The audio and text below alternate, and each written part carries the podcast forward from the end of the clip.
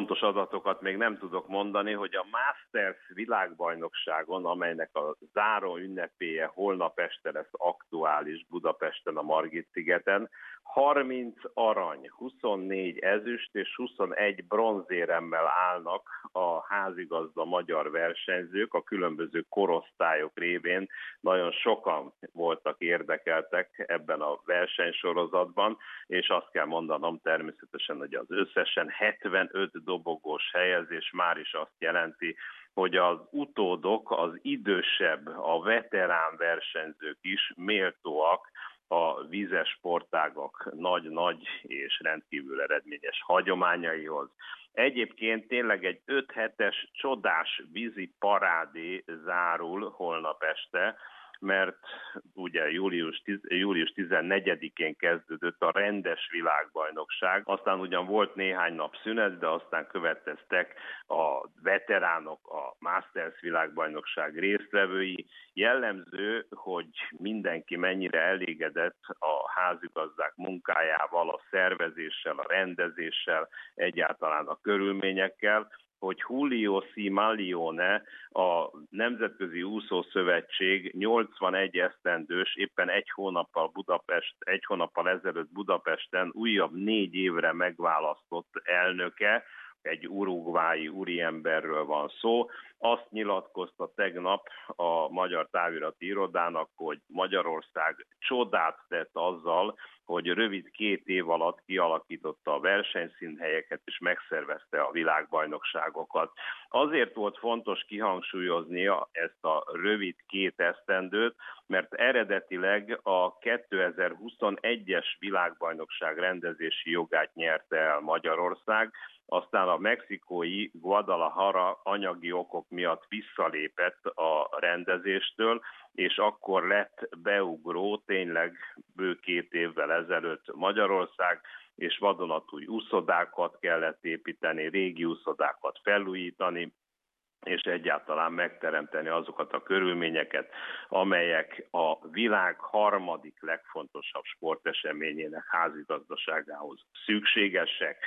4 budapesti és egy balatonfüredi helyszín volt, szerepelt a versenyprogramban, sok százezren élvezték a különböző versenyeket, július második felében a rendes, és most augusztus közepén a Masters világbajnokságon. Jellemző egyébként, és nem akarom sok számmal untatni a hallgatókat, hogy a Masters világbajnokság népszerűségét mi sem jelzi jobban, hogy éppen tegnap a váltóversenyekre került sor, hangsúlyozom, a különböző korcsoportokban, és 1050 csapat 4200 úszója csobbant a medencékbe. Egy lépésre van már a Videoton futballcsapata az Euróliga csoportkörétől. Van remény? Hát van remény, természetesen van remény, és ezt nem csak mi mondjuk, hanem nagyon sok magyar futball szakértő is állítja, meg természetesen a szurkolók is ezt szeretnék. Van egy szavazás a Sportnapilap internetes kiadásában, ahol a voksolók 3/4 része arra szavazott, hogy a Videoton ott lesz az őszi csoportkörben, a 2. számú európai kupaküzdelemben, az Euróligában. Ennek a derülátásnak az az oka, hogy csütörtökön este Belgrádban a Partizánnal játszott a székesfehérvári együttes, és tényleg bíztatónak mondható 0-0-ás eredményt harcolt ki. Szó szerint kell érteni ezt a kiharcolást, mert egy elég kemény meccsről volt szó, egyik csapat sem játszott igazán gólra törően, nem a támadó játékot erőltették, hanem inkább a védekezésre fektették a hangsúlyt. Ennek lett az a vége, hogy nem esett gól. Természetesen a Partizánnak, amelyik papíron azért erősebb és esélyesebb csapat, legalábbis ennek tűnt a párosítás kialakításakor, de hát a Partizánnak is maradt esélye, hogy a magyarországi jövő csütörtöki visszavágón kiharcolja a csoportkörbe jutást. Egyébként, ha már futball, akkor az első osztályú bajnokság is zajlik, mégpedig a holnapi ünnepnapra való tekintettel már csütörtök óta. a Ferencváros 2-0-ra megverte a Szombathely csapatát, és tegnap este a Debrecen, régi nagy csapatról van szó, megszerezte idei első győzelmét, ez a 6. forduló, ami most zajlik. A Vasast verték hazai pályán simán 4-1-re. Nincs megállás, úgy tűnik, egyik nagy sportesemény követi a másikat.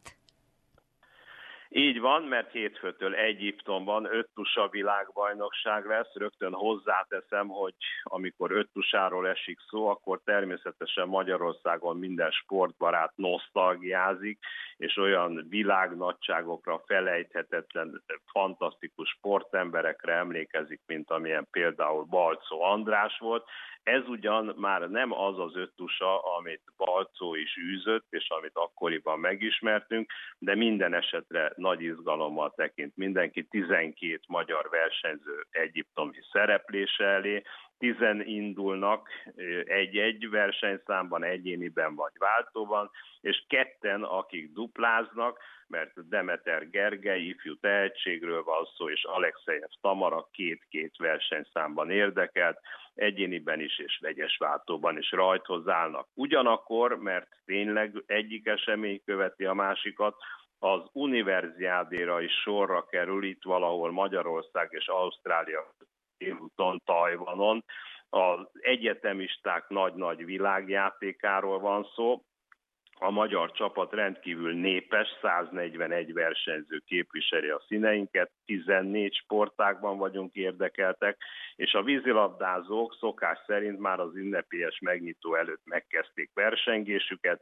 Mind a férfi, mind a női csapat egyaránt 17-17 gólt dobott Kanadának és Japánnak. A férfiak csak 3-at, a hölgyek 6-ot kaptak a 17 találat ellenében, tehát sikeresen kezdődött az univerziádé.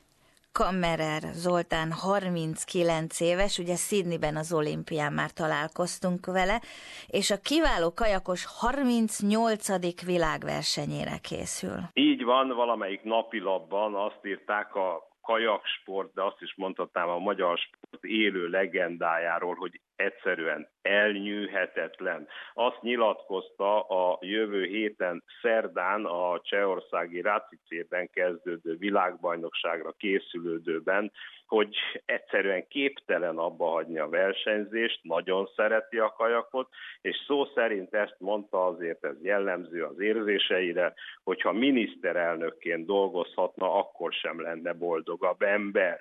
Tényleg 3-szoros olimpiai bajnokról van szó, aki nyert 3 világbajnoki aranyérmet is, 7-szeres Európa bajnok, és valóban Sydney volt élete csúcspontja, mert 2-szeres olimpiai bajnok lett 2000-ben, a 4-es tagjaként, illetve Storz Boton társaként is. Most 3 ifjú partnerével készül a kajak egyesek 1000 méteres versenyszámára.